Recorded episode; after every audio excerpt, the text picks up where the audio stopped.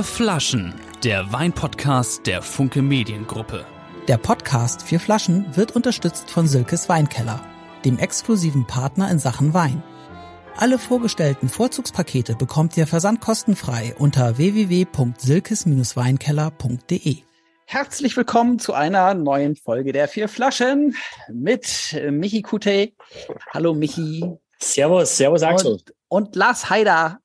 Moin, Moin, Lars. Moin. Und mit Dr. Georg Klein. Und zu, zu dem Georg, da kommen wir später. Erstmal muss ich äh, an einen Spruch erinnern, den Michi immer sagt. Michi, du sagst immer, if you want to become a wine millionaire, start as a billionaire. Ist das so richtig zitiert? Absolut ja? richtig, absolut richtig. Äh, genau, das macht ja die Hoffnung auf ein eigenes Weingut. Äh, rückt es so ein bisschen in weitere Ferne, wahrscheinlich jedenfalls für die meisten von euch, aber das galt bisher. Denn ab jetzt könnt ihr wieder träumen und könnt zumindest einen kleinen Teil eines Weinguts besitzen. Und das schon für einen lächerlichen Preis ab 300 Euro. Und das geht, weil die Dürnberg Wein AG im österreichischen Weinviertel einen in Europa einzigartigen Weg gegangen ist, nämlich den an die Börse. Äh, Im Jahr 2021 wurde aus der GmbH, die das Weingut war, eine die Dürnberg Fine Wine AG. Und jetzt im Oktober sollen die ersten Anteile ausgeschüttet werden.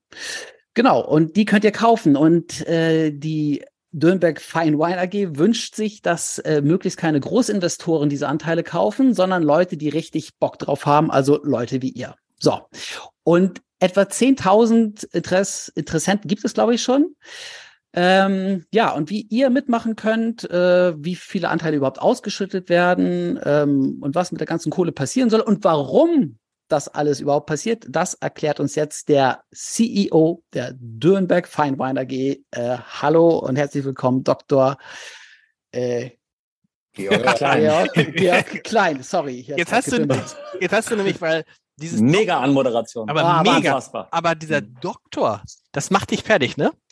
Michael, das, das, macht ihn, der ist ein bisschen. Nein, ja. aber das ist ganz wichtig in Österreich. Äh, das ist wirklich jetzt, wir haben auch viele, die in Österreich den Podcast hören, hart erarbeitet und deswegen müssen wir unbedingt auf jeden Fall erwähnen, lieber Georg, schön, dass du bei uns bist. Danke vielmals. Also, das ist, das dichtet man uns Österreichern immer an, dass also die Titel so wichtig sind. Also bei uns gibt es ja auch einen Spruch, dass man sagt, sogar ein Lipizzaner wird mit entsprechendem Alter bei uns Hofrat.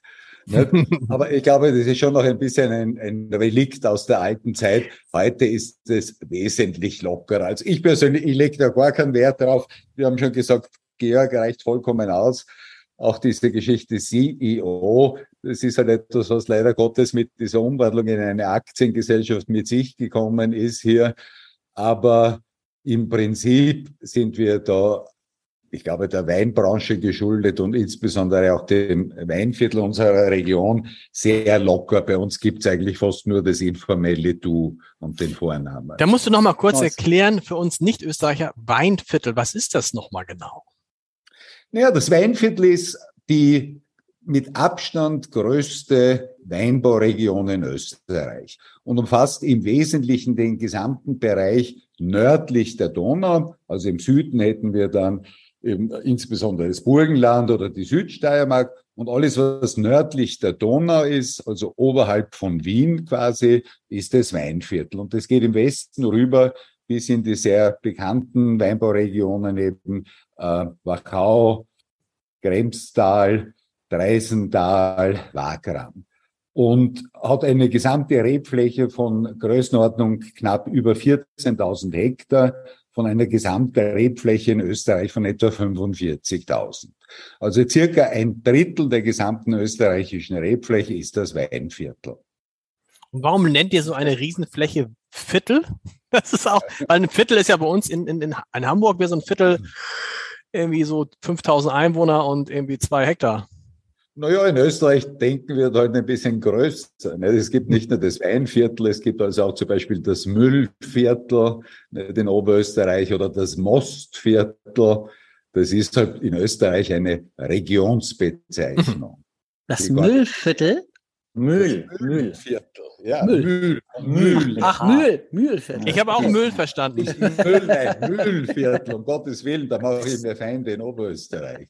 Müllviertel, Mostviertel. Ne? Ja. Axel, warum müssen wir dabei, äh, wir Österreich und hören, wir hören immer nur Müll. Warum, warum ist das so bei dir, Axel? ich ich, ich habe mal eine E-Mail an den Sülberg geschrieben. Und die Autokorrektur äh, daraus Müllberg gemacht. Das ging ja in den Herrn Hauser irgendwie. Daran muss ich gerade denken. Ähm, ja, aber äh, die, eine Frage habe ich. Warum macht ihr das? Also warum macht ihr aus eurem Weingut eine AG? Naja, wir, wir sind, sage ich jetzt mal, ein, ein, ein sehr ambitioniertes Team. Und wir haben im Jahr 2017 bereits einen ersten Versuch mit einem äh, Crowdfunding gemacht. Das war damals also ein, ein Darlehen, wie das also ja eigentlich der Standard ist. Und da konnten wir über damals 245 Darlehensgeber insgesamt 654.000 Euro zusammenbringen. Und das war damals schon ein, ein Teil der äh, Finanzierung unserer ersten Ausbaustufe. Und da haben wir eigentlich sehr gute Erfahrungen damit gemacht, nämlich unabhängig jetzt von dem Kapital, das wir aufgebraucht haben. Und ich sage, und das gilt auch jetzt für unsere Aktienemission, das Geld kriege ich bei der Bank auch. Das ist nicht das, was im Vordergrund steht. Aber was wir gelernt haben, ist, dass diese Crowdfunder halt eine sehr intensive Beziehung zum Weingut entwickelt haben. Also wir haben da laufend gehört, ja, das ist mein Weingut und da bin ich beteiligt, auch wenn das technisch ja äh, bei einem Darlehen gar nicht stimmt. Und praktisch alle dieser Darlehensgeber haben wir persönlich kennengelernt. Da sind viele Freundschaften entstanden. Das sind die mit Abstand treuesten Kunden des, des Weingutes. Mhm. Und das hat uns natürlich schon dann auch motiviert, wie wir jetzt vor ja, gut zwei Jahren so mitten in der Pandemie zusammengesessen sind und ein bisschen so Revue passieren äh, haben lassen, wie wir uns über die letzten zehn Jahre entwickelt haben. Und das war alles durchaus positiv. Und ich sage jetzt einmal, wir sehen uns als eine der Top-Produzenten des Weinviertels. Und wenn ich das jetzt belegen muss, Falstaff ist natürlich wahrscheinlich auch in Deutschland jedem ein Begriff. Wir sind der Michi kennt das nicht so, aber. äh, Falstaff Weinguide sind wir eines von sechs Weingütern im Weinviertel, die also mit vier Sternen da ausgezeichnet sind. Und es gibt noch nicht einen Betrieb, der fünf Sterne hat. Ich behaupte mal, wir arbeiten bereits an diesem fünften Stern, aber es wird vielleicht noch ein Weilchen noch dauern. Und also wir sehen uns als einen dieser Top-Produzenten des Weinviertels. Aber um realistisch zu bleiben, wo wir noch nicht sind, ist so die absolute Top-Kategorie der österreichischen Weingüter. Und da denke ich jetzt in der Südsteiermark an Betriebe wie einen Tennant, einen Polz oder auch in Wien einen Fritzl Wieninger oder in der Wachau einen FX Bichler, einen Hirzberger, einen Bründelmeier. Dort sind wir einfach noch nicht angekommen in dem Bereich. Und da haben wir gesagt, na ja, aber wie können wir dort hinkommen? Und haben gesagt, wenn wir nochmal zehn Jahre so brav sind, an der Qualität arbeiten, uns bemühen, vielleicht gelingt es uns dann auch in diese Kategorie vorzustoßen. Jetzt sind wir aber alle ambitioniert, ungeduldig und haben gesagt, na ja, zehn Jahre, das dauert uns zu lang. Und dann haben wir gesagt, na, dann müssen wir halt eine alternative Strategie entwickeln und haben gesagt, dann wären wir einfach Goschert und sagen, wir. Goschert? Was ist Goschert? Gosch Goschert kennt man. ist Vorlaut, würde man wahrscheinlich in Deutschland sagen. Ah. Äh, und wir blasen hinaus und sagen, wir wollen die besten Weine kreieren oder keltern, die je im Weinviertel produziert wurden. So quasi die Signature-Weine des Weinviertels. Und Signature-Weine, also so wie es für Kalifornien gibt, einen Opus One oder für Australien einen Grange, das wollen wir fürs Weinviertel produzieren. Und wir wollen dieses Falkenstein, das ein sehr historischer äh, Weinbauort ist, ein bisschen zurückholen auf diese äh, Weinkarte. Wenn wir moderat sind, sagen wir, wer also Weinviertel hört, soll Falkenstein denken, soll Dürnberg denken. Und wenn ich ein paar Gläser getrunken habe, dann werden wir noch ambitiöser und dann sagen wir, die ganz große Strategie ist, es soll irgendwann einmal heißen Bordeaux, Burgund, Falkenstein. Und mm. Von mir aus auch in dieser Reihenfolge. und äh, das hat eigentlich allen von uns gefallen und wir haben einen sehr äh, jungen Winemaker seit ein paar Jahren, jetzt den Michi Breyer, der gerade mal 29 Jahre äh, alt geworden ist, der ist uns bei dieser Ambition gleich mal äh, vom, vom Sessel gefallen. Den konnten wir ein bisschen wieder ins Boot holen, weil wir gesagt haben, ja, Michi, das ist nicht etwas, was wir heute hinausblasen und wir erwarten nicht, dass es dann nächstes Jahr bereits diese Signature-Weine gibt, sondern wir wollen uns auf eine Reise begeben. Und das ist eben eine Reise zu diesen Top-Weinen. Das ist eine Reise, die kann durchaus auch zehn Jahre dauern. Und da muss man verschiedene Dinge ausprobieren. Und da kann man auch einmal sagen, man hat was falsch gemacht. In einem Jahr hat man etwas ausprobiert und es hat nicht funktioniert. Man muss da zwei Schritte wieder zurückgehen und muss etwas ganz anderes probieren. Und dann habe ich gesagt, na, Michi, was ist? Zehn Jahre traust du das zu? Und hat er ein bisschen überlegt, hat er gesagt, ja, bin dabei. Und so ist dieses Projekt entstanden. Und dann war halt so der nächste Schritt, dass wir gesagt haben, was fehlt uns eigentlich noch? Stopp, gutes, kurz, kurz, kurz, gutes Stichwort. Was fehlt uns eigentlich noch?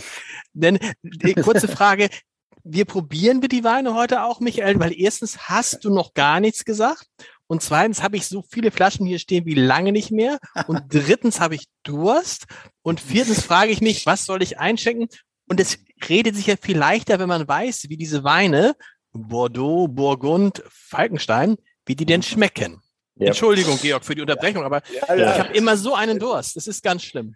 Du hast vollkommen recht. Also, mein Vorschlag wäre, dass wir beginnen mit dem Blanc de Noir.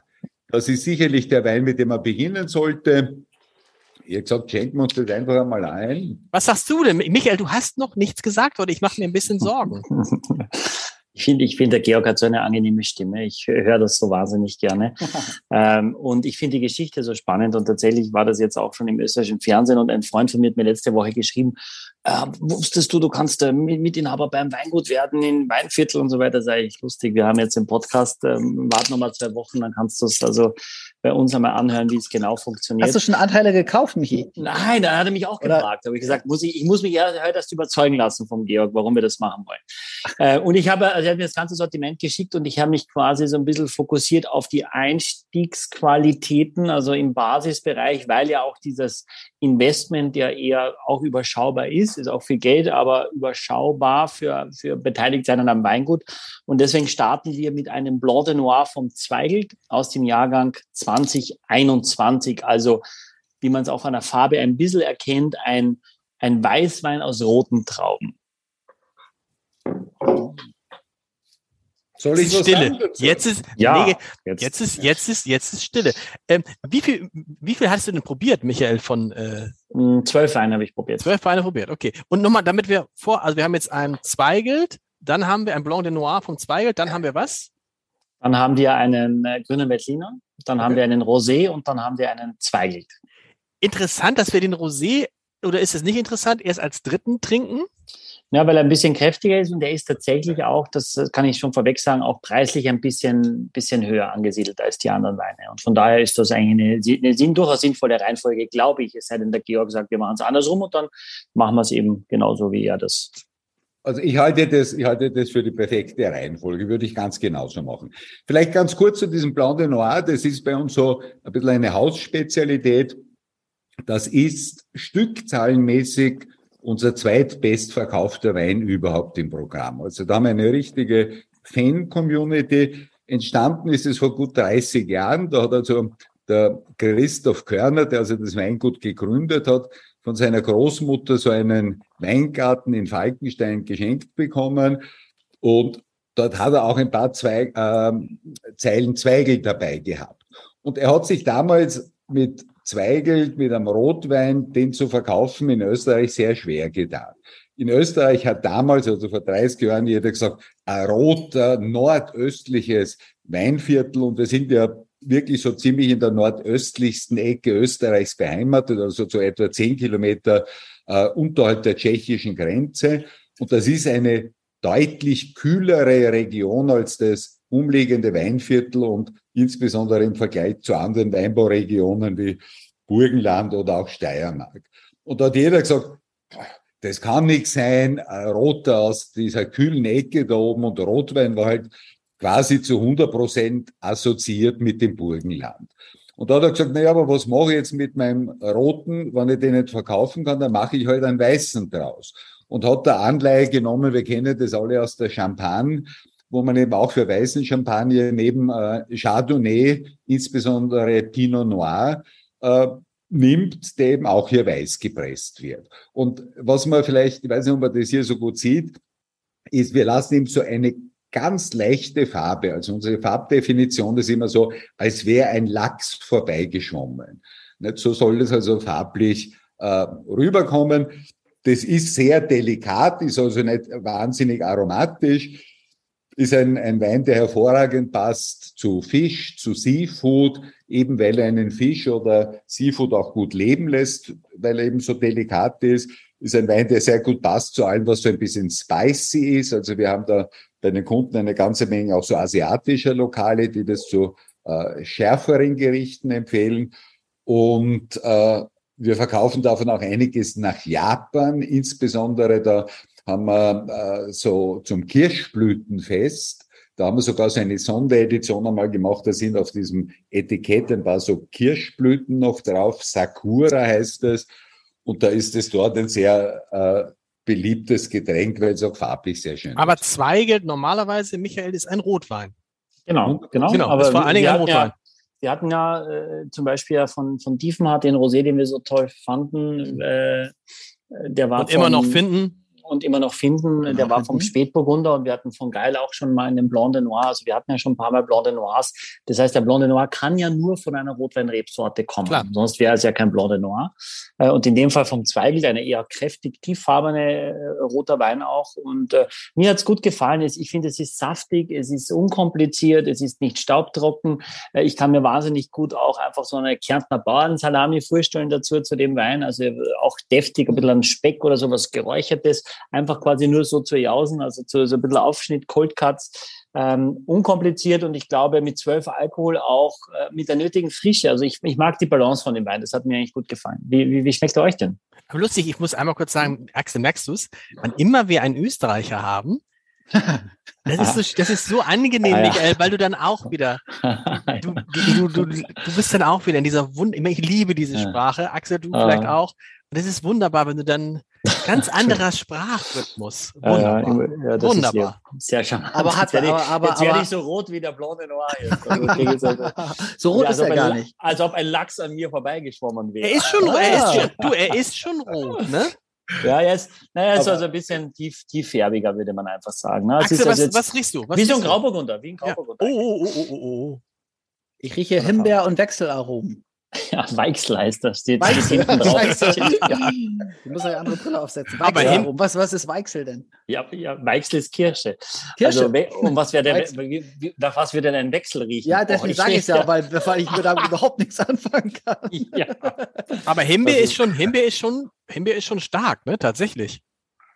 Er steht ja, hinten aber, auf der Flasche, Lars. Deswegen hat er das jetzt hier also ja, in einer souveränen aber, aber, Manier. Aber, nachdem ich, nachdem ich das gelesen habe, habe ich es dann auch irgendwie gerochen. Also ja, das ist, das ist wirklich erstaunlich, was, was, mhm. was das mit. Aber es vom Geschmack. Mh, mm, doch, Leute, vom Geschmack total himbeerig, finde ich, oder? Aber mehr wie so, also schon, und zwar nicht wie eine frische Himbeere, sondern kennt ihr diese Himbeerdrops? Wenn man die so ein bisschen länger lutscht und dann vielleicht einmal zerbeißt, das habe ich gerade. Also ist natürlich jetzt ein bisschen gemein, weil es hat so ein bisschen was von einer künstlichen Himbeere gerade. Aber ich habe so eine, ich habe keine frische Himbeere, sondern mehr eine, fast hätte ich gesagt, karamellisierte ist ja völlig falsch, aber ihr wisst, was ich meine, so eine, so ein Himbeerbonbon habe ich. Im, im, im, im Bergsteiger-Müsli gibt es auch so, nee, im Fitness-Müsli gibt es auch so getrocknete Himbeeren. Aber Oder Himbeer, weißt du, so eine äh, kräftige Himbeerjoghurt. Aber es ist auf jeden Fall, Michael, hast du es nicht? Du hast noch gar nicht. Mm, doch, oder? doch, ich habe hab das, Himbeer, das Himbeerige habe ich schon auch. Aber ich weiß gar nicht, ob ich mich so jetzt auf diese Aroma, Aromen konzentriere, ob ich einfach sage, so als Gesamt ist es saftig, es ist kernig, es hat auch ein bisschen Kohlensäure, dadurch ist es noch, noch eine größere Frische auch. Das sieht man auch am, am, am Flaschenhals dann quasi, wo man ausgeschenkt hat. Und ich finde, das ist eigentlich, eigentlich würde ich fast sagen, für mich gefühlt eher ein Sommerwein. Wir kommen jetzt in den Herbst hinein. Ähm, aber etwas, was, was einen unkomplizierten Trinkgenuss mit sich bringt. Was kostet der Wein denn eigentlich? Ein Zehner. Ja, und jeder Deutsche würde sagen, vielen Dank, also neun von zehn Deutschen würden sagen, vielen Dank für den Grauburgunder, oder? Na, die Farbe ist, ist verdächtig wie ein Grauburgunder, weil der, der eben auch eine dunkle, sehr dunkle Traubenhaut hat und deswegen geht das ein bisschen in die Richtung. Aromatisch würde ich sagen, ist der, der Grauburgunder eher meistens rotbeeriger. Das ist der Wein jetzt hier nicht. Ähm, aber er hat schon, schon was Fruchtiges, aber ohne, ohne dass die Frucht kitschig ist. Ne? Auch wenn du diese Himbeere beschreibst als etwas reifere oder als, als, als leicht tropsig vielleicht, ähm, ist es trotzdem nicht kitschig. Es ist so genau knapp davor, dass man denkt, das könnte mich eigentlich nerven, ist es aber noch nicht. Also ich finde, es ist sehr, sehr gut gemacht, ehrlicherweise. Ja. Aber mir schmeckt er auch, also muss ich sagen. Aber Georg, wenn du sagst, es ist der zweitmeistverkaufte, dann ist es ja offensichtlich auch ein, was ist der meistverkaufte Wein von euch? Haben wir den auch dabei? Na, den Feldliner, nee. Der, der, ist, auch, der ist ausverkauft. Der meistverkaufte ist eine, eine Muscatella-Cuvée. Heißt Falco, ist eine Cuvée aus circa 50 Prozent ist gelber Muscatella, etwa 40 Prozent ist Welschriesling, der gibt ihm so die Frische, das Unkomplizierte, die Säure und äh, gut 10 Prozent ist dann noch für die Finesse ein bisschen Sauvignon Blanc. 11,5 Alkohol, so ein richtiger Sommerwein. In Deutschland sagt man, glaube ich, Terrassenwein dazu. Das ist stückzahlenmäßig jetzt als Einzelprodukt der bestverkaufte Wein. Okay. Aber danach kommt ja der schon. Mhm. Danach kommt der. Das ist also die Nummer der. zwei. Aber das hat sich auch wirklich über die, über die Jahrzehnte, jetzt über die letzten beiden Jahrzehnte, hat sich das so aufgebaut, dass es da richtig eine Fangemeinde gibt, die also sagt, das steht bei mir immer im Kühlschrank. Nicht? Und ich habe da so eine, eine Lieblingsgeschichte dazu zu diesem Wein. Da, da bin ich vor, vor ein paar Jahren einmal in Linz gestanden auf einer Publikumsverkostung im Design Center. Und das war jetzt dann schon am späteren Nachmittag und ich trinke immer gern mit allen Kunden mit und ich war also schon großartig aufgelegt. Da kommt so eine ältere Dame zu mir und probiert diesen Blanc de Noir und ist total begeistert. Und dann kommt sie an und sagt, ja, aber wozu trinkt man das denn? Und ich war schon gut drauf und sage, gnädige Frau, da habe ich eine erotische Fantasie. Und sie schaut mir an und sagt, was denn? Und dann sage ich, schauen Sie, Sommer am Land, eine Hochzeit, nach der Kirche Agape und die jungen Damen tänzeln im blauen Kleidchen über die Terrasse mit einem Glas Blanc de Noir in der Hand. Und sie schaut mich so groß an und sagt, na, sehr wüde erotische Fantasien haben Sie aber nicht. Wollte ich, das wollte ich auch gerade sagen. Wenn das, wenn das in Österreich schon als, als Erotik aber, durchgeht, aber das erklärt vieles, was wir bei Michael in den vergangenen Jahren nicht verstanden haben. Aber das, das charakterisiert für mich auch, wo das dazu passen kann. Und das meine ich jetzt wirklich ganz ernst. Nach einer Hochzeit, ein Aperitif, ein Empfang, ist das der perfekte Wein. Eiskalt eingeschenkt im Glas mit diesem ganz leichten äh, Touch von einem Rosé hat es was sehr Elegantes auch und das passt einfach wunderbar zu so einer Situation dazu. Hm. Aber äh, nochmal zurück zur, zur eigentlichen Geschichte. Wie kann ich denn ja. jetzt Anteile kaufen? Gut. ähm, ja, und äh, um, um dort aufzuhören wo ich, äh, oder weiterzumachen, wo ich auf, gehört habe. Und wir haben halt dann identifiziert, haben gesagt, wir brauchen noch ein paar Dinge, um diese Top-Weine produzieren zu können. Und das ist unter anderem etwas, was wir in einer Ausbaustufe 2 schon vor ein paar Jahren vorgesehen hatten. Da haben wir auch schon zu einem guten Teil eine Baugenehmigung dafür. Wir brauchen einen professionell ausgestatteten Fasskeller. Das haben wir derzeit noch nicht. Ein guter Teil dessen, was wir im Holz ausbauen, und das ist gar nicht einmal so wenig, passiert heute noch in einem uralten Keller in der historischen und wunderschönen Falkensteiner äh, Kellergasse. Einen Teil haben wir jetzt schon am ausgebauten Betrieb. Da hat sich aber herausgestellt, dass das klimatisch nicht optimal ist. Es ist zu trocken, wir haben eine zu hohe Verdunstung, das Holz wird spröde. Also das fehlt uns noch. Was uns auch fehlt, ist ein, ein Flaschenreifekeller und zusätzliche Lagerfläche im Wesentlichen. Und dann haben wir gesagt, naja, und wie finanzieren wir das? Und da sind wir eben auf diese Idee gekommen, auch aus diesen schon beschriebenen positiven Erfahrungen aus unserem ersten Crowdfunding, dass wir gesagt haben, naja, wenn die Leute schon als Darlehensgeber erzählen, sie sind der Miteigentümer oder beteiligt am Weingut, dann geben wir ihnen doch das, was sie wirklich haben wollen, geben wir ihnen eine echte Beteiligung. Und so ist eigentlich diese Idee entstanden. Und wir werden jetzt, so wie es ausschaut, werden wir mit der Zeichnungsfrist beginnen am, das ist nichts Falsches sagen, 21. Oktober machen wir eine Kapitalerhöhung und bieten an, dass man eben Aktien erwerben kann in einem Betragsfenster zwischen mindestens 300 Euro und maximal 5000 Euro.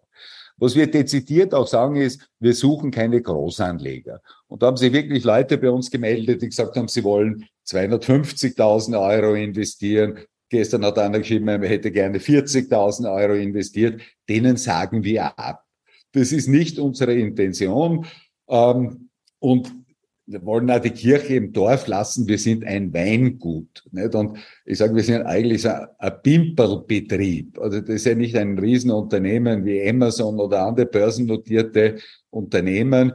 Wir müssen irgendwann einmal auch wieder auf unser echtes Geschäft fokussieren, zu 100 Prozent auf das Wein machen, eben auf die weitere Verbesserung der Qualität. Und wenn jetzt einer 250.000 Euro investiert, weiß ich, den habe ich laufend auf der Backe. Sagt, ich brauche die Unterlagen für meinen Steuerberater, wir brauchen ein Strategie-Meeting.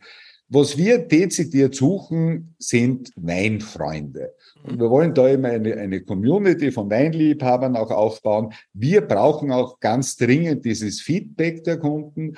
Und wir machen eine ganze Menge Umsatz in unserem eigenen Online-Shop. Das schätzen wir, aber es ist halt eine total virtuelle Geschichte. Und wenn ich so, wie wir das letztes Jahr erstmals gemacht haben, einen Container äh, Weltliner nach Australien schicke, dann ist das auch schön. Aber Feedback bekomme ich dort nicht von einem Kunden. Hm. aber dann, ab, ab, ab, aber dann braucht ihr sozusagen Leute, die euch Geld geben, aber die euren Weg mitgehen. Also das sollen keine Leute sein, die jetzt zu viel so Einfluss haben. Wir suchen Leute, um die uns auf dieser Reise begleiten ja. wollen. Okay. Und das sagen wir auch dazu. Wir haben so die österreichische Variante von deinem Einleitungsspruch. Wir sagen, wie kommt man mit einem Weingut zu einem kleinen Vermögen, mhm. indem man mit einem großen anfängt.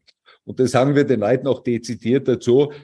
Wenn du investierst, um wirklich Geld zu verdienen, dann bitte tu das nicht. Dann musst du dir etwas anderes kaufen. Wir versprechen jedem, man wird mit einem Investment bei uns nicht reich.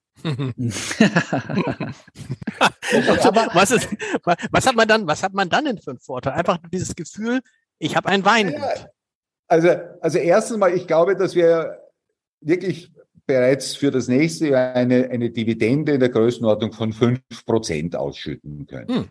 Was einmal, sage ich, nicht unattraktiv ist. Die Aktionäre haben natürlich äh, vergünstigte Einkaufskonditionen. Wir bauen zusätzlich zu diesem Fasskeller und dem Reifekeller auch noch aufs Dach oder sind wir noch nicht ganz sicher, wie das von der Location funktionieren wird, einen spektakulären Verkostraum.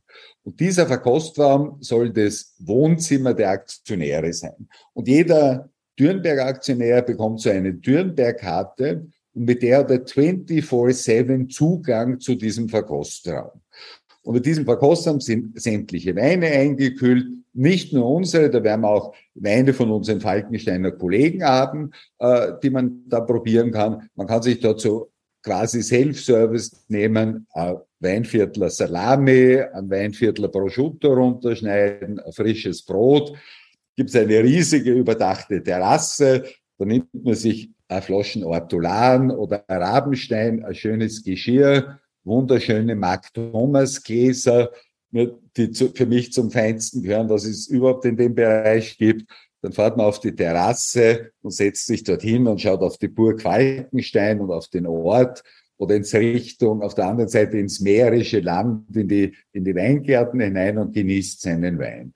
Das ist, glaube ich, der Trick ist natürlich der, dass du dann auch zu Hause ähm, das ist ja so eine Win-Win-Situation wahrscheinlich. Du trinkst den Wein und weißt, das Geld geht zumindest zu einem Teil. Das Geld, das du für den Wein ausgegeben hast, geht zu deinem Teil wieder in deine eigene Tasche. Allerdings zu einem sehr geringen Teil, muss man ja sagen. Aber und man kann zu Hause sagen, sag mal, wollen wir mal den Wein von meinem Weingut äh, trinken?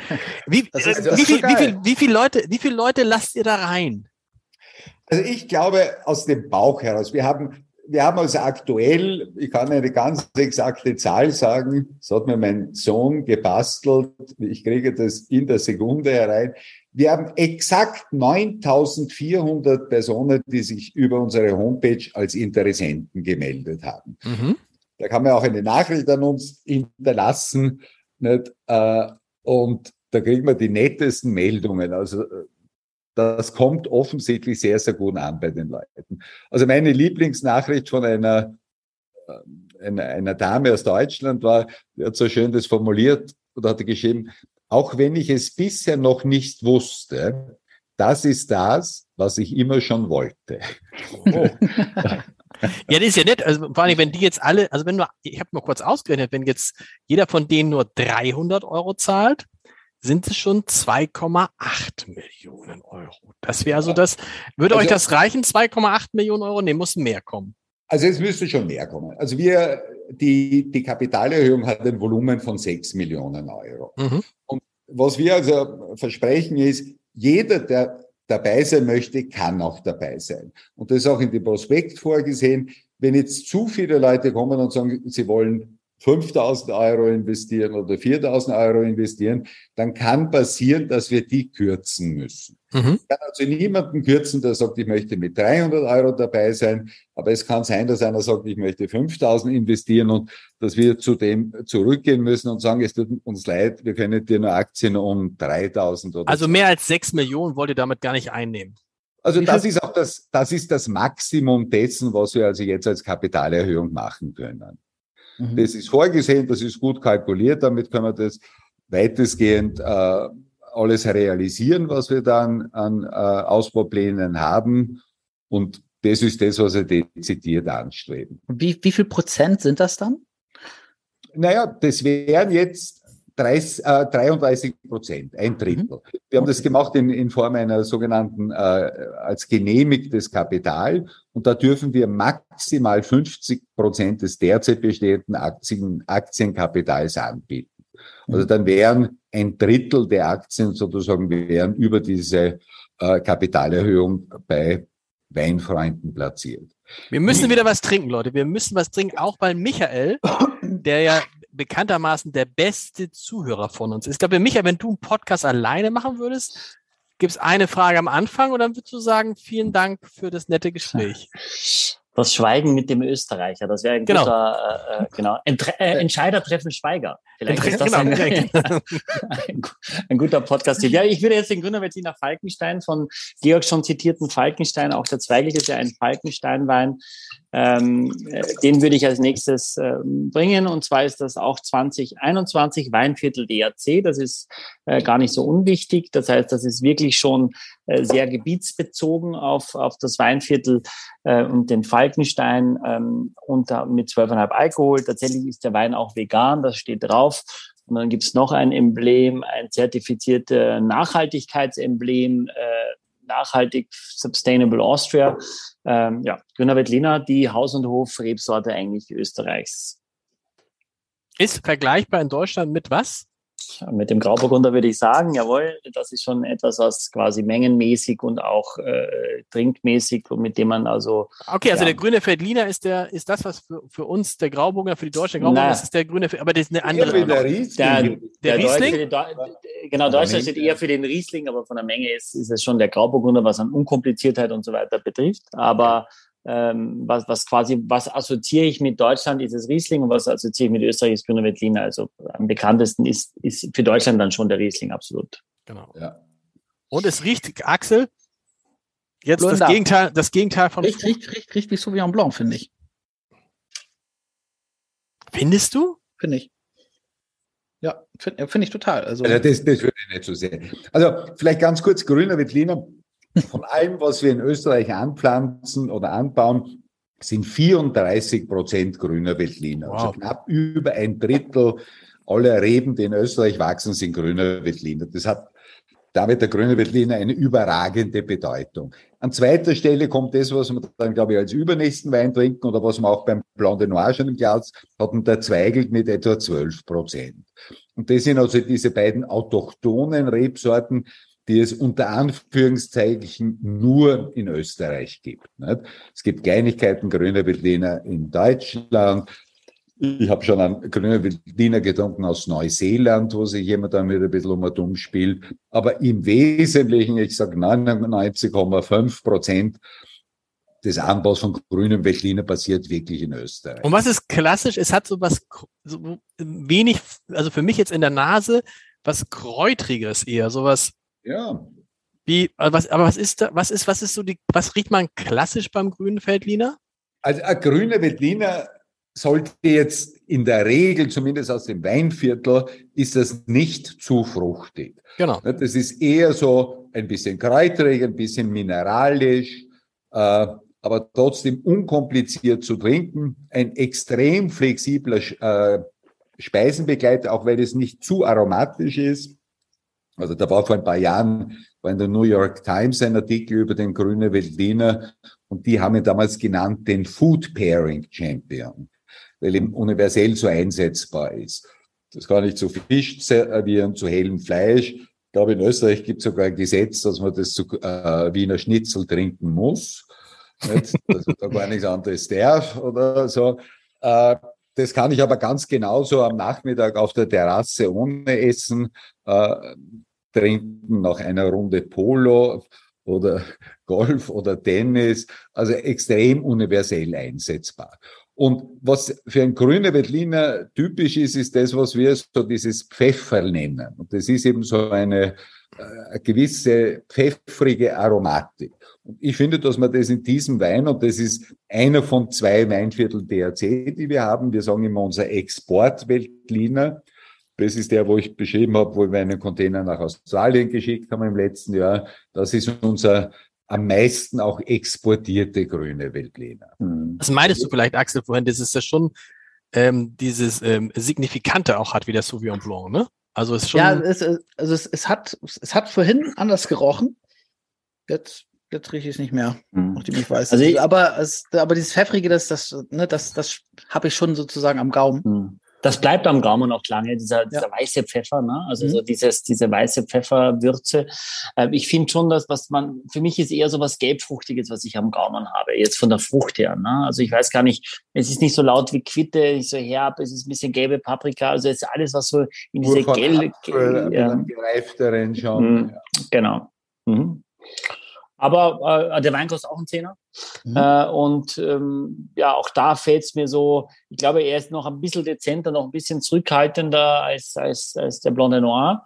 Äh, vielleicht ein bisschen, er wirkt ein bisschen seriöser, ein bisschen ernsthafter. Der Blonde Noir ist mir so ein Spaßwein und das ist, also ohne den jetzt zu nahe zu treten, Georg, aber ne, der, der, der, der Blonde Noir impliziert ein bisschen mehr Lebensfreude und das ist schon so ein bisschen ernsthafter, dass ich quasi dann nach dem Aperitif bei der Hochzeit sogar schon zur Vorspeise trinken kann.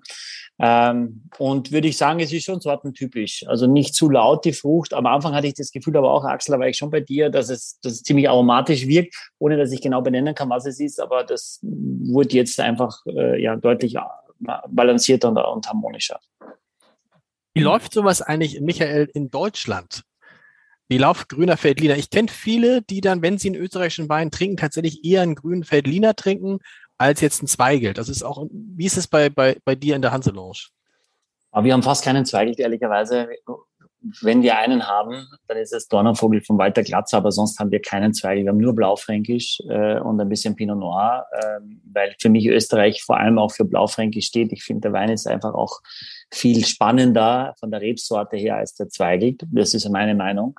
Ähm, und wir verkaufen relativ viel grüne Veltliner, aber bekannt sind vor allem natürlich diese großen Wachauer Namen, wie Georg auch schon gesagt hat, FX Pichler, Hirzberger, äh, Prager und dann eher natürlich die Smaragd-Qualitäten, also die quasi großen Gewächsqualitäten, die ähm, sehr opulent sind, eher kraftvoll.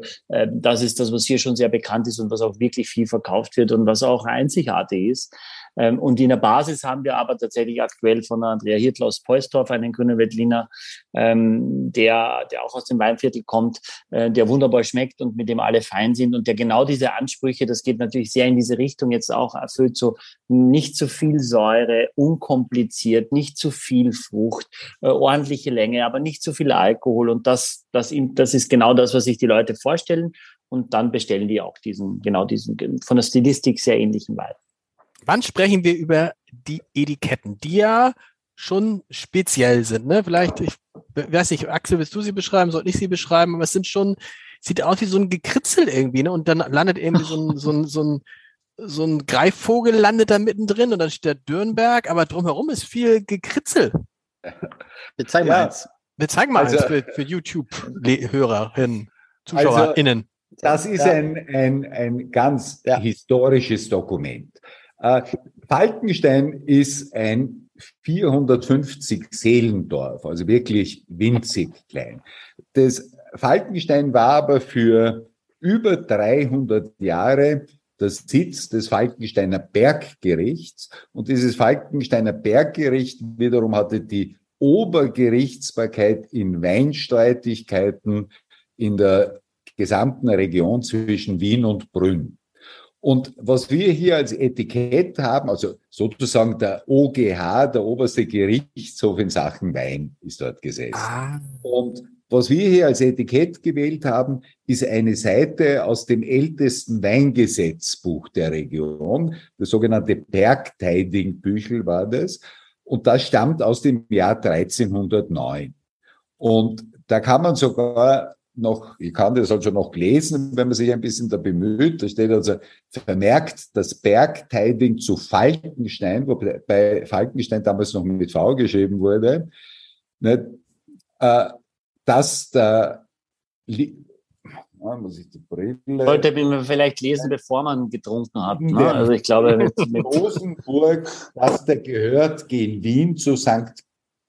St. Äh, St. Klaren. Anno Domini 1309. Wow. Und da soll also ein bisschen so dieses Handwerkliche, das Traditionelle hier äh, repräsentieren. Aber Und das, das, Entschuldigung, das Weingut gibt es aber noch gar nicht so lange, ne? Also, Nein, das, das, das wurde vor 32 Jahren gegründet, das Weingut. Und da war eben der Christoph Körner mit einem geschenkten Weingarten seiner Großmutter die ersten beiden Jahre, glaube ich, so hobbymäßig gewinzert und hat dann also Fläche dazu gepachtet und peu à peu eben dazu gekauft auch. Und mittlerweile bewirtschaften wir immerhin 60 Hektar. Und äh, so ist dieses Weingut aus entstanden. Und seit, seit, wann, seit wann bist du eigentlich dabei? Ich bin dabei seit, drei, äh, seit äh, 2009. Ah, ja. Also gut 13 Jahre mittlerweile. Ja. Georg, du kommst ja im Ursprung aus der Finanzbranche. Wie sind denn Winzer auch gute Wirtschafter? Kannst du das beurteilen oder sind das eigentlich nur Überzeugungstäter oder in die Familie hineingeboren und, und beim Rechnen ist meistens dann schwierig?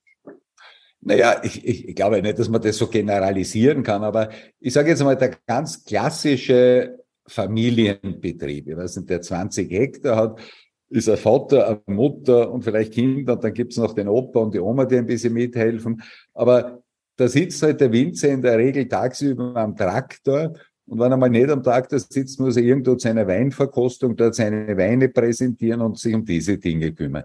Da bleibt halt relativ wenig Zeit für alles andere über. Und ich glaube, das ist ein, ein Teil des äh, Erfolgs, den wir also über die letzten zehn Jahre gehabt haben, wo wir also nicht nur die Bekanntheit des, des Weingutes signifikant gesteigert haben. Wir haben also, seit ich dabei bin, den Umsatz mehr als verzehnfacht und sind wirtschaftlich auch mittlerweile sehr gesund aufgestellt.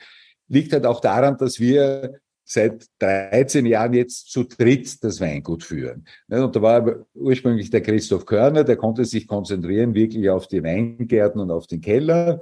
Der Matthias Marquesani hat Vertrieb gemacht, war also pausenlos irgendwo unterwegs, sehr viel in Deutschland, aber auch dann ist er Wochen in Israel.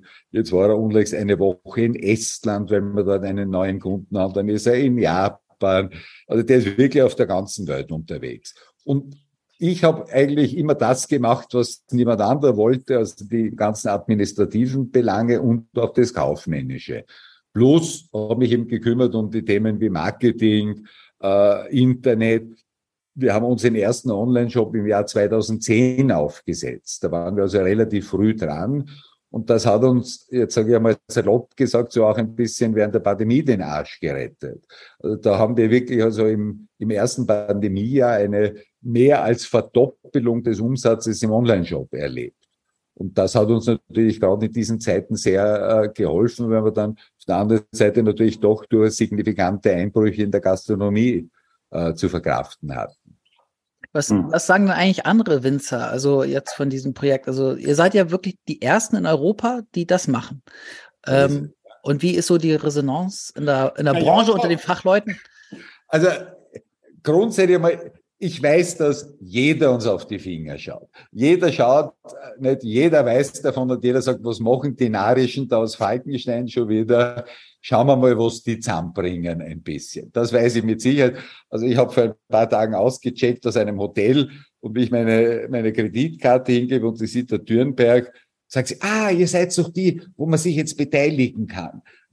Also es wissen ganz, ganz viele Leute da gibt's ganz unterschiedliche Reaktionen. Gerade die Jüngeren sagen, das findet man großartig, was ihr macht, das ist wirklich innovativ. Aber ich bin sicher, da gibt es auch andere, und das habe ich so hinten herum gehört. Ich glaube nicht, dass man das einer so ganz offen ins Gesicht sagt. Die sagt, da ist ein Blödsinn und das ist schädlich für Familienbetriebe. Ja, also ich glaube, es ist durchaus eine, eine, eine gemischte Resonanz da gerade von den Kollegen auch.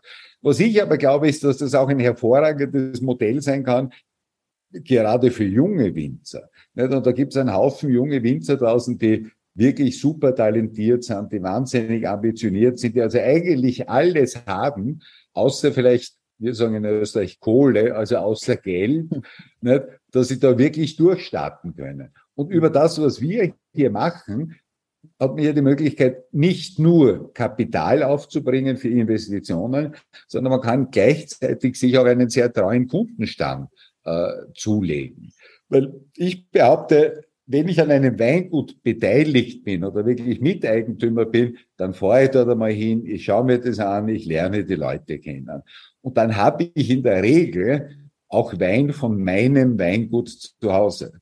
Und im seltensten Fall trinkt man Wein jetzt ganz alleine, sondern da sind Freunde zu Besuch oder der Bruder mit der Familie. Und in dem Augenblick, wo ich die Flasche auf den Tisch stelle, kann ich eigentlich gar nicht anders wie eine Geschichte zu erzählen.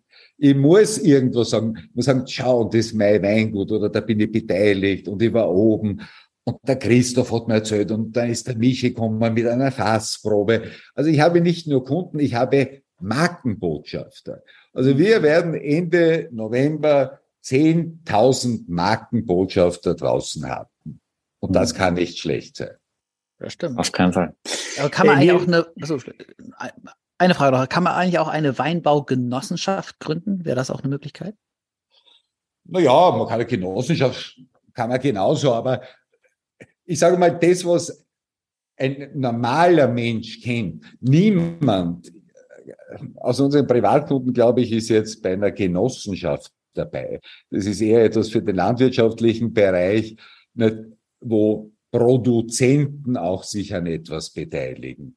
Aber das ganz Klassische, ganz viele, auch normale Menschen haben das eine, die, vielleicht die eine oder andere Aktie im Portfolio und auch wenn sie es jetzt derzeit nicht haben, waren schon irgendwann einmal mit einer Aktie irgendwo beteiligt.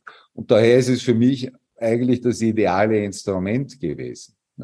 Und ich wollte dezidiert nicht irgend so eine Schmafu-Geschichte wieder mit einem Genussschein oder mit einer Rebenpatenschaft. Ich wollte das möglichst einfach gestalten.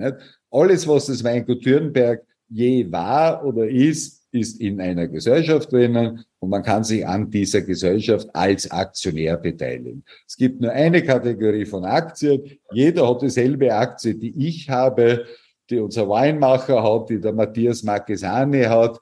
Es gibt keine Unterschiede irgendwo. Hm. Und dann, dann sage ich, äh, ich kann mich irgendwann bei euch anmelden und sage, ich beteilige mich mit 300 Euro. Wie geht's dann weiter? Was, was bekomme ich dann und wie, wie schaut das jetzt konkret aus?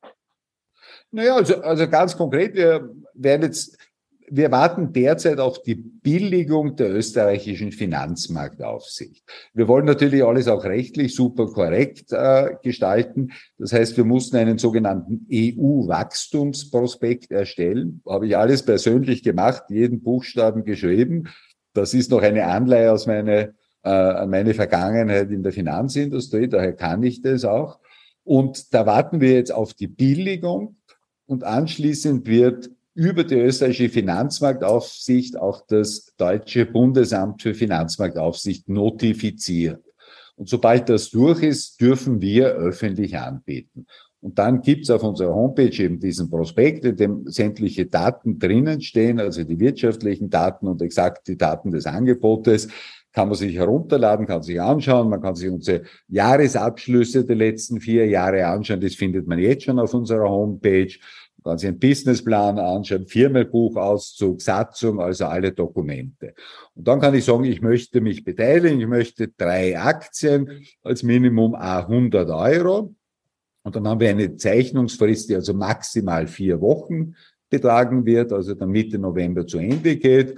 Und im Anschluss erfolgt die Eintragung der Kapitalerhöhung im Firmenbuch. Und sobald es dort eingetragen ist, bekommt dann jeder, der im Aktien hier gezeichnet hat, einen Auszug aus dem Aktionärsbuch, die also bestätigt, dass er namentlich dort mit drei, fünf, zehn, zwanzig oder wie viel Aktien auch immer als Aktionär eingetragen. Ist nicht anders wie mit jedem normalen Aktienkauf. Ja. Klingt Ja, ja, aber, Vollkommen aber, identisch. Vollkommen Vollkommen identisch, aber- nur eben aber die ich- Rendite ist nächstes Jahr ganz gut, aber reich werden kann man nicht, habe ich gelernt. Aber man Mhm. hat große Freude. aber ich habe noch nie eine Aktie ge gezeichnet sozusagen, also, ne, also über irgendwelche Online-Börsen, da kann ich das, aber wenn ich, reicht es, wenn ich jetzt dir schreibe, ich, ich will drei Aktien haben und dann Also, zeichne ich die man- automatisch? Man, oder? muss es schon über die, über unsere Homepage machen. Ja. Das österreichische Aktiengesetz sieht vor, dass man bestimmte, wir haben also Namensaktien hier. Also ist jeder Aktionär ist mit seinem Namen als Namensaktionär im Aktienbuch, das von der Gesellschaft geführt wird, eingetragen. Das ist uns wichtig, weil wir einen persönlichen Kontakt mit den Aktionären haben wollen. Drum haben wir auch keine Börsennotiz, weil Börsennotiz würde voraussetzen, dass man Inhaberaktien hat. Bei einer Börsennotiz kann ich nicht sagen, ist der Herr Huber mein Aktionär oder der Herr Müller. Mhm. Bei Namensaktien steht drinnen, das ist der Herr Franz Müller und dann weiß ich das. Und da sind zusätzliche Informationen. Ich brauche eine Adresse, ich brauche das Geburtsdatum, ich brauche eine Form der Legitimation. Also da wird man irgendeine Seite eines Reisepasses oder Personalausweises hochladen müssen. Und ich brauche auch eine Bankverbindung. Ich brauche IBAN und BIC, weil auf dieses Konto müssen wir zukünftig die Dividenden auch überweisen. Mhm. Also ich muss diese formale Erfordernisse erfüllen, das muss ich eingeben und das kann ich halt nur über die, über die Homepage. Mhm. Und, was kann, ich denn, die- kann also, Ja. Nee, ich wollte wissen, ob, ob das Geld auch weg sein kann. Natürlich. Ja, theoretisch natürlich, wenn wir in Konkurs gehen, nicht, in eine Insolvenz geraten würden, verliert der Aktionär sein Geld. Was es nicht gibt bei einer Aktie, ist eine Nachschusspflicht. Also ich kann maximal das, was ich investiert habe, verlieren. Nicht?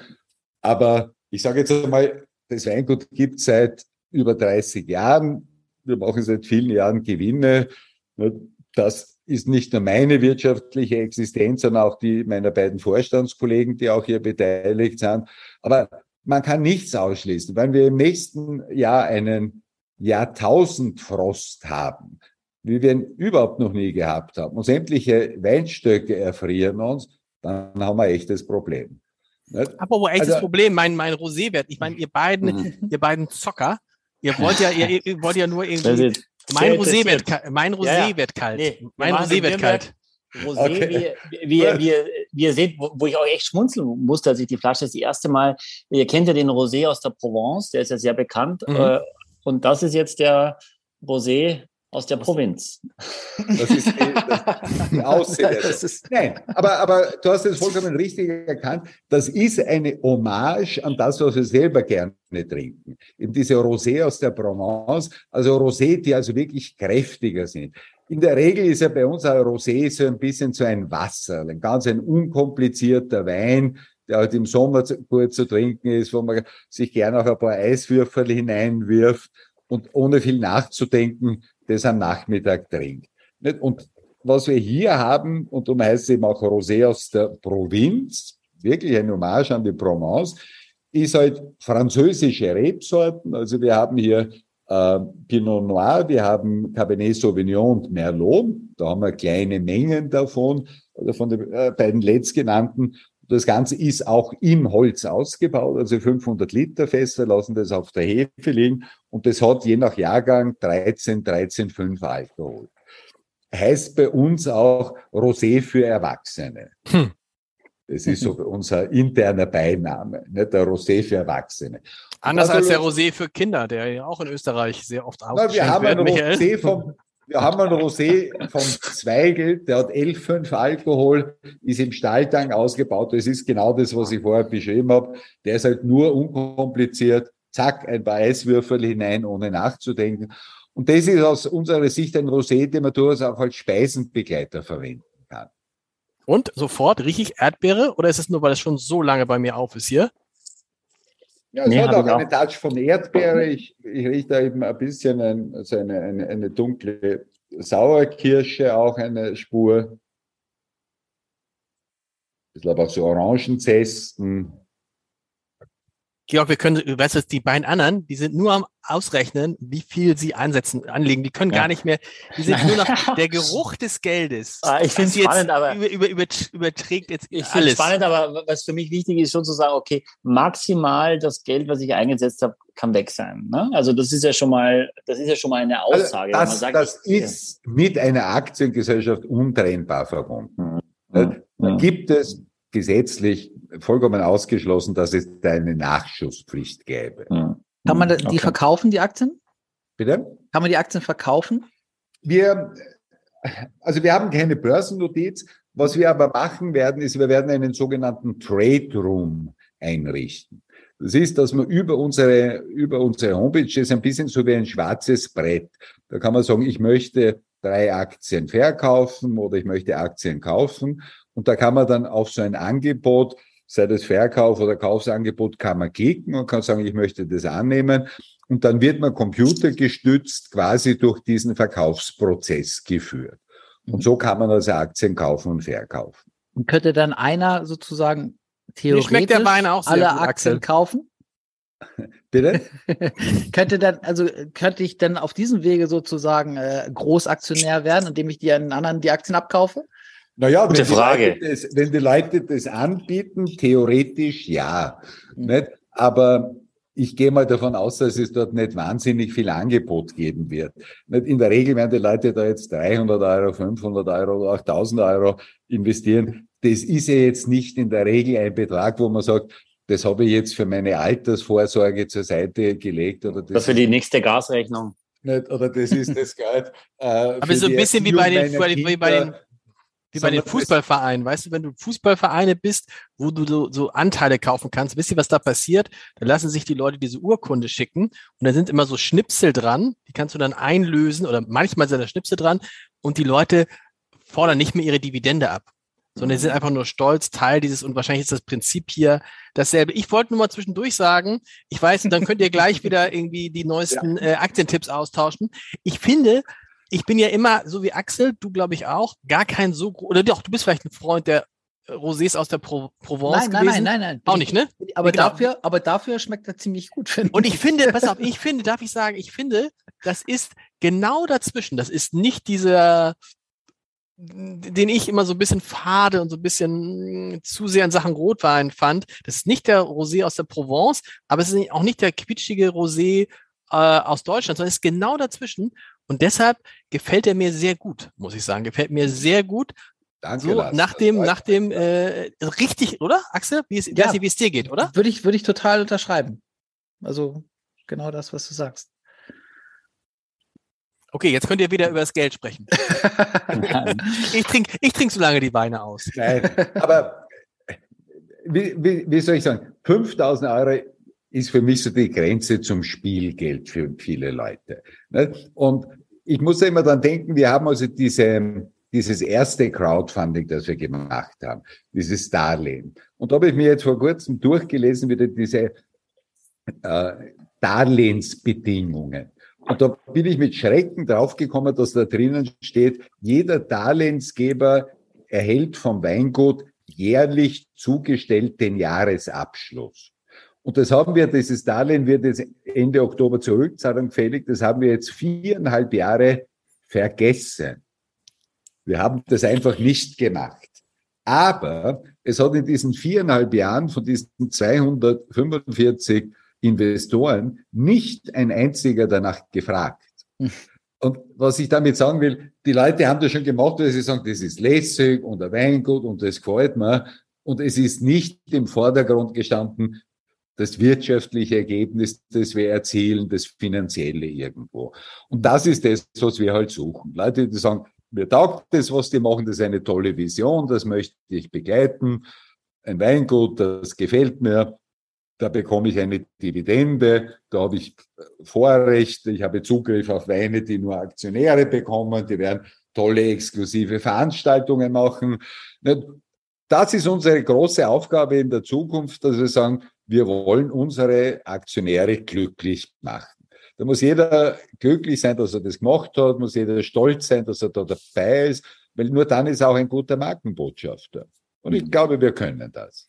Wollen wir doch Super, den, ich, ich schenke den vierten Wein nochmal ein. Nein, ich habe noch eine Finanzfrage. Ich glaube, eine Finanzfrage. Oh, nein, darf ich trotzdem den vierten Wein einschenken? Weil wir haben noch ungefähr ja. so zehn Minuten. Ja. Ich sage nur, weil es ist so irre. Was ist denn mit euch beiden los? Ja, das, das ist ja jetzt mal was Besonderes. Wir haben im, im Wein-Podcast noch nie über so wirtschaftliche Dinge so intensiv gesprochen. Deswegen ist eine. Aber hast du, hast du, hast du Aktien, Michael?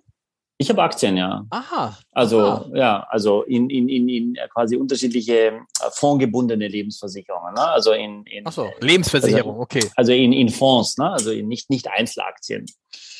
Ähm, aber äh, für mich ist das Spannende quasi, äh, dass, dass es diese Möglichkeit überhaupt gibt. Und ich glaube, das interessiert schon viele. Und da müssen wir jetzt natürlich das fragen, was, was die Leute interessiert, im Namen unseres Publikums. Axel und ich haben uns das ganz genau ausgedacht, dass wir nur die Fragen stellen, die unsere Hörer auch interessiert. Jetzt hast du ja gesagt, und ich glaube, das macht man ja eher selten eigentlich in der Finanzbranche, äh, wir gehen davon aus, dass wir fünf Prozent ausschütten werden, was ja im, im heutigen Zinsniveau, auch wenn die gerade aktuell steigen, ja immerhin noch eine sehr, sehr gute Rendite wäre. Äh, kannst du das denn jetzt schon sagen oder kannst du aus der Erfahrung der letzten vier Jahre und ausblickend sagen, und davon gehen wir aus, dass das diese Anzahl wird. Ich, ich sage ein Beispiel. Ich bin bei irgendeiner Bank mit, mit meinem Consulting-Konto und da konnte ich mir Genossenschaftsanteile kaufen, glaube ich, für 250 Euro oder so. Und die schütten jedes Jahr fünf Prozent auch aus, automatisch aufs Konto. Fertig, mehr kannst du auch nicht zeichnen. Und das haben die immer gemacht, die letzten sechs, sieben Jahre, egal wo die Wirtschaft, egal wie Pandemie und so weiter. Also ist das, kannst du das schon, ist es etwas, wovon du fest ausgehst, dass es diese fünf Prozent immer geben wird? Kann man damit rechnen? Naja, immer gehen wir, will ich nicht sagen. Natürlich ist unsere Ambition, diese fünf Prozent irgendwann einmal auch zu steigern. Ne? Na, äh, also das ist aus heutiger Sicht, glaube ich, eine seriöse Annahme. Aber ja, es ist gerade jetzt alles mit großer Unsicherheit verbunden. Nicht? Also ich befürchte, dass wir in eine ziemlich massive Rezession gelangen werden. Ich glaube, dass die Teuerung bei ganz vielen Menschen erst ankommt. Und wo kann man heute sparen?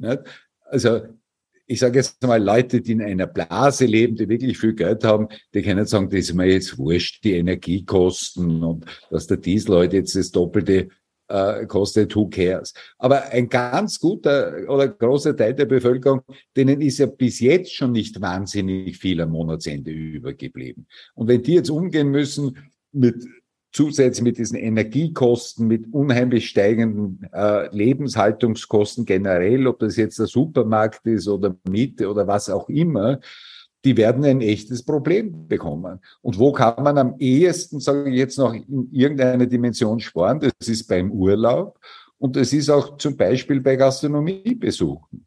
Und ich glaube, dass das alles auf uns erst zukommen wird. Inwieweit es uns betrifft, tue ich mir schwer zu sagen. Aber ich denke, wir haben uns immer gut durchgewurstelt und gerade eben, wenn es uns jetzt gelingt, da 10.000 Aktionäre zu gewinnen, die 10.000 Kunden sind, nicht, stellen wir das Ganze schon noch auf eine ganz andere wirtschaftliche Basis. Nicht? Und das ist ja auch unser erklärtes Ziel. Wir wollen komplett auslassen den LEH, diesen Lebensmitteleinzelhandel. Und da sind wir auch derzeit. Ah, das heißt, das heißt, ihr wollt komplett Online-Verkauf, also Direktverkauf machen. Nein, nicht nur Direktverkauf. Also wir wollen Direktgeschäft mit Kunden machen. Wir wollen in der Gastronomie vertreten sein. Das ist uns wichtig. Das ist auch ein extrem guter Multiplikator. Also ganz viele unserer Kunden haben unsere Weine in der Gastronomie kennengelernt. Und das geht ja heute total flott. Man googelt etwas, man findet es sofort, man kauft etwas für zu Hause auch. Und wir wollen auch im Fachhandel stark präsent sein. Also in der Vinothek ums Eck okay. irgendwo. Nicht? Was wir auslassen wollen, ist so dieses Massengeschäft, also LEH. Und wir haben da in Österreich jetzt ein Regional. Also LEH steht für Lebensmitteleinzelhandel, für die, die es so ist. Muss, genau. genau. Also Im Wesentlichen sage ich jetzt einmal die Supermärkte, die Diskontmärkte. Mhm. Weil das halt so eine unangenehme Abhängigkeit immer ist. Wir, wir sind da in zehn Märkten so ein Regionallisting in Österreich derzeit vertreten und ich würde da gute Chancen sehen, dass wir das jetzt auf ein österreichweites Listing ausdehnen könnten. Na, was das heißt ist, die wollen dann, ich sage jetzt irgendwas, 120.000 Flaschen von uns haben. Dann können wir das für die produzieren. Natürlich drücken die einen massiv im Preis. Und wenn die nächstes Jahr zu uns kommen und sagen, ja, aber wir wollen das jetzt um 15 Prozent billiger haben?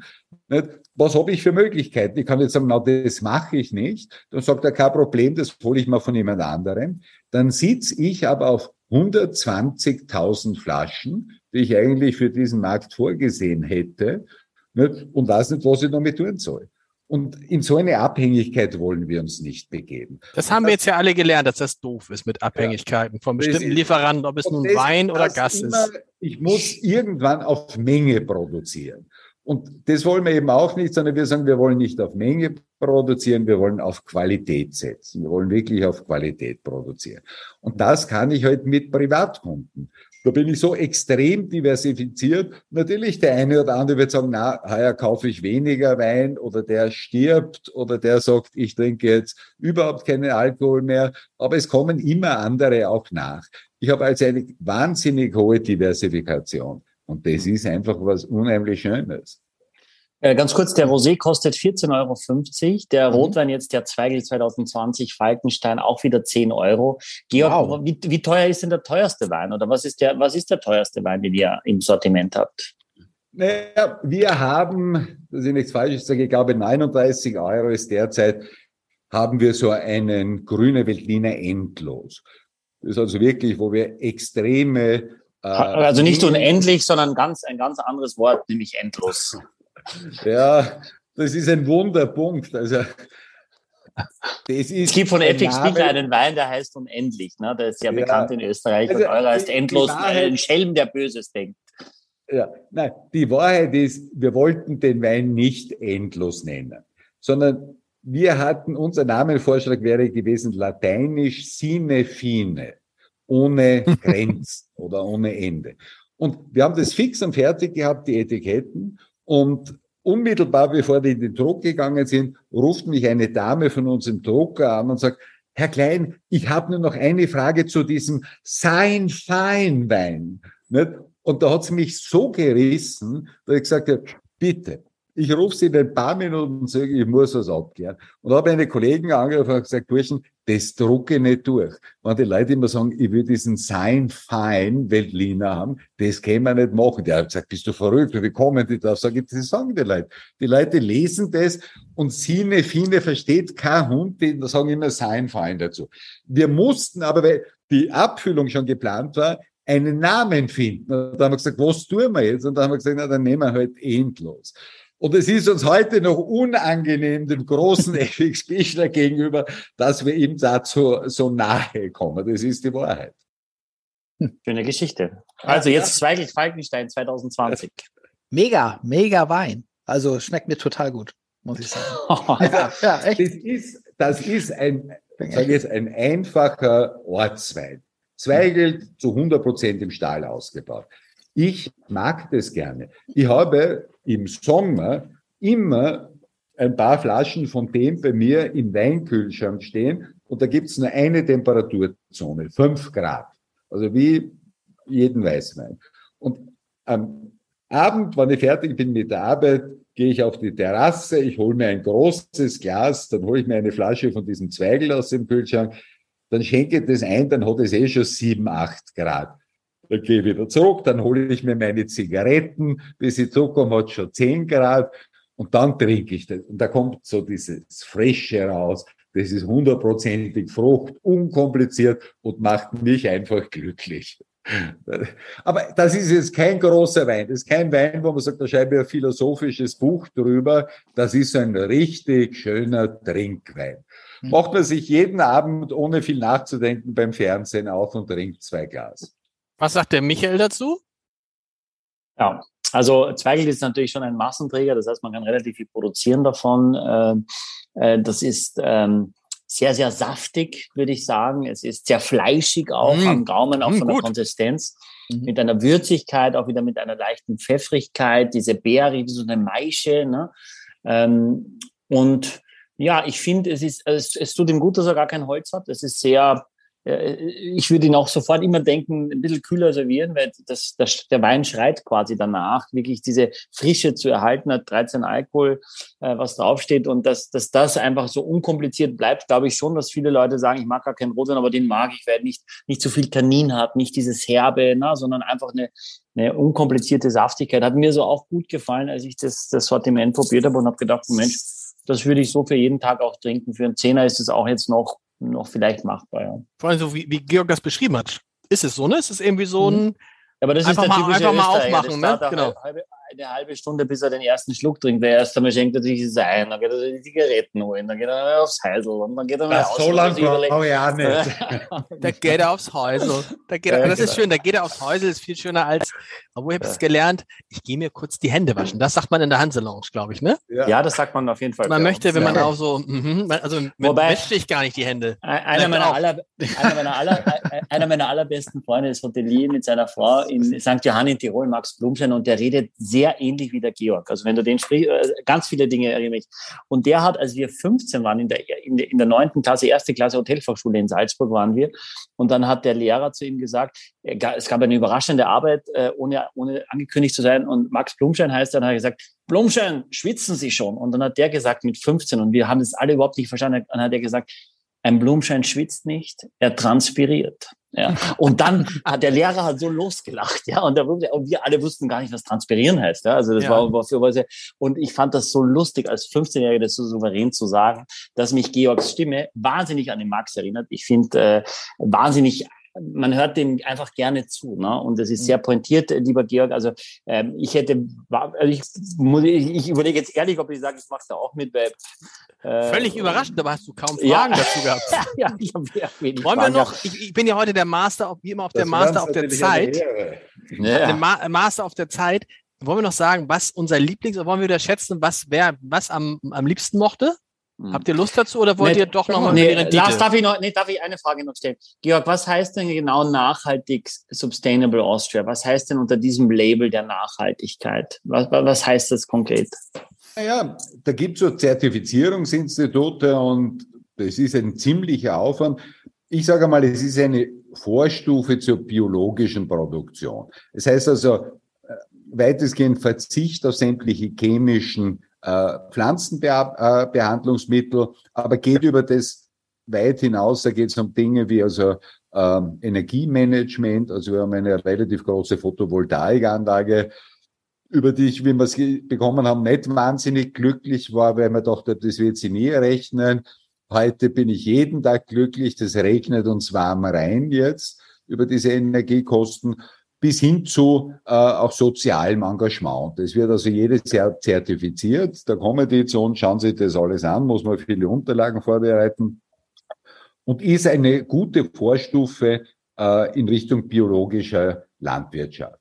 Wir wissen das genau, weil wir haben also vor gut eineinhalb Jahren also uns zu diesem Schritt auch entschlossen, dass wir also auf Bio umstellen und sind also jetzt ein äh, ein Betrieb in Umstellung auf biologische Landwirtschaft. Okay, das wollte ich wissen. Ne? Das ist ja spannend. Das ist, äh, 2024 werden wir erstmals ein Bio-Label auf unseren Flaschen haben können. Ich sage, Michaels Lieblingswein ist der grüne Feldliner. Nee, der Rosé, ehrlicherweise. Okay. Hm. Michi, was sagst du, ist der Lieblingswein von Georg? Ich glaube, Georgs Lieblingswein ist der Blonde Noir. Ich habe zwei, Blonde Noir und den Rosé aus der Provinz, würde ich sagen. Die sind bei mir von diesen vier ganz unentschieden hier. Georg, Axels Lieblingswein? Der Zweigelt. Ja, würde ich, würde ich, würde ich auch sagen.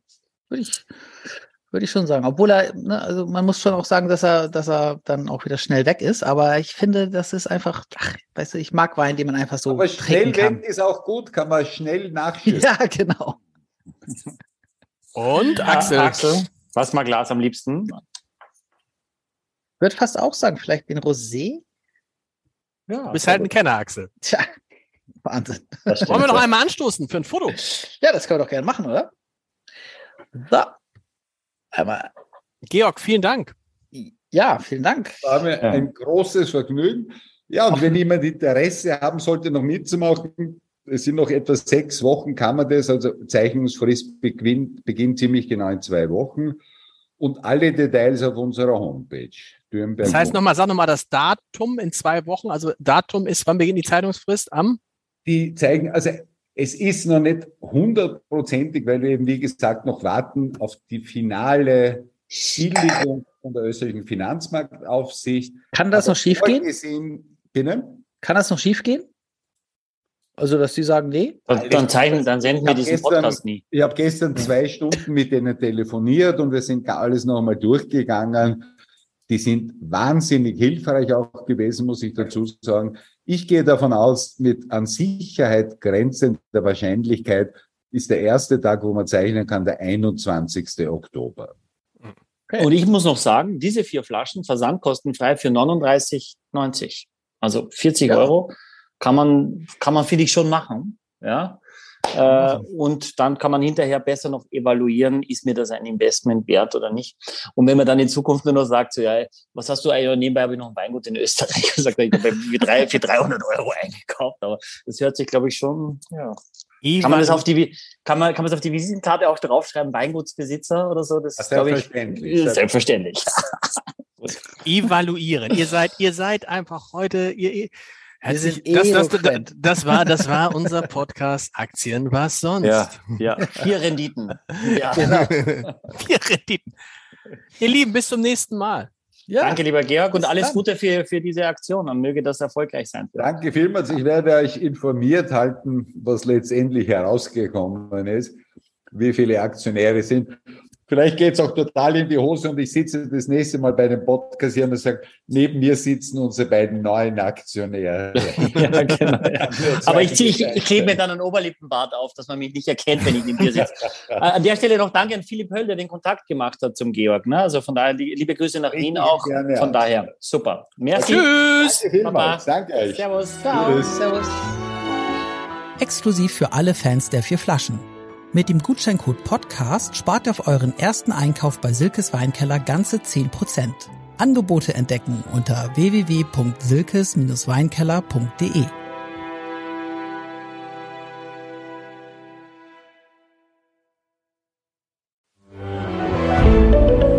Ein Podcast von Funke.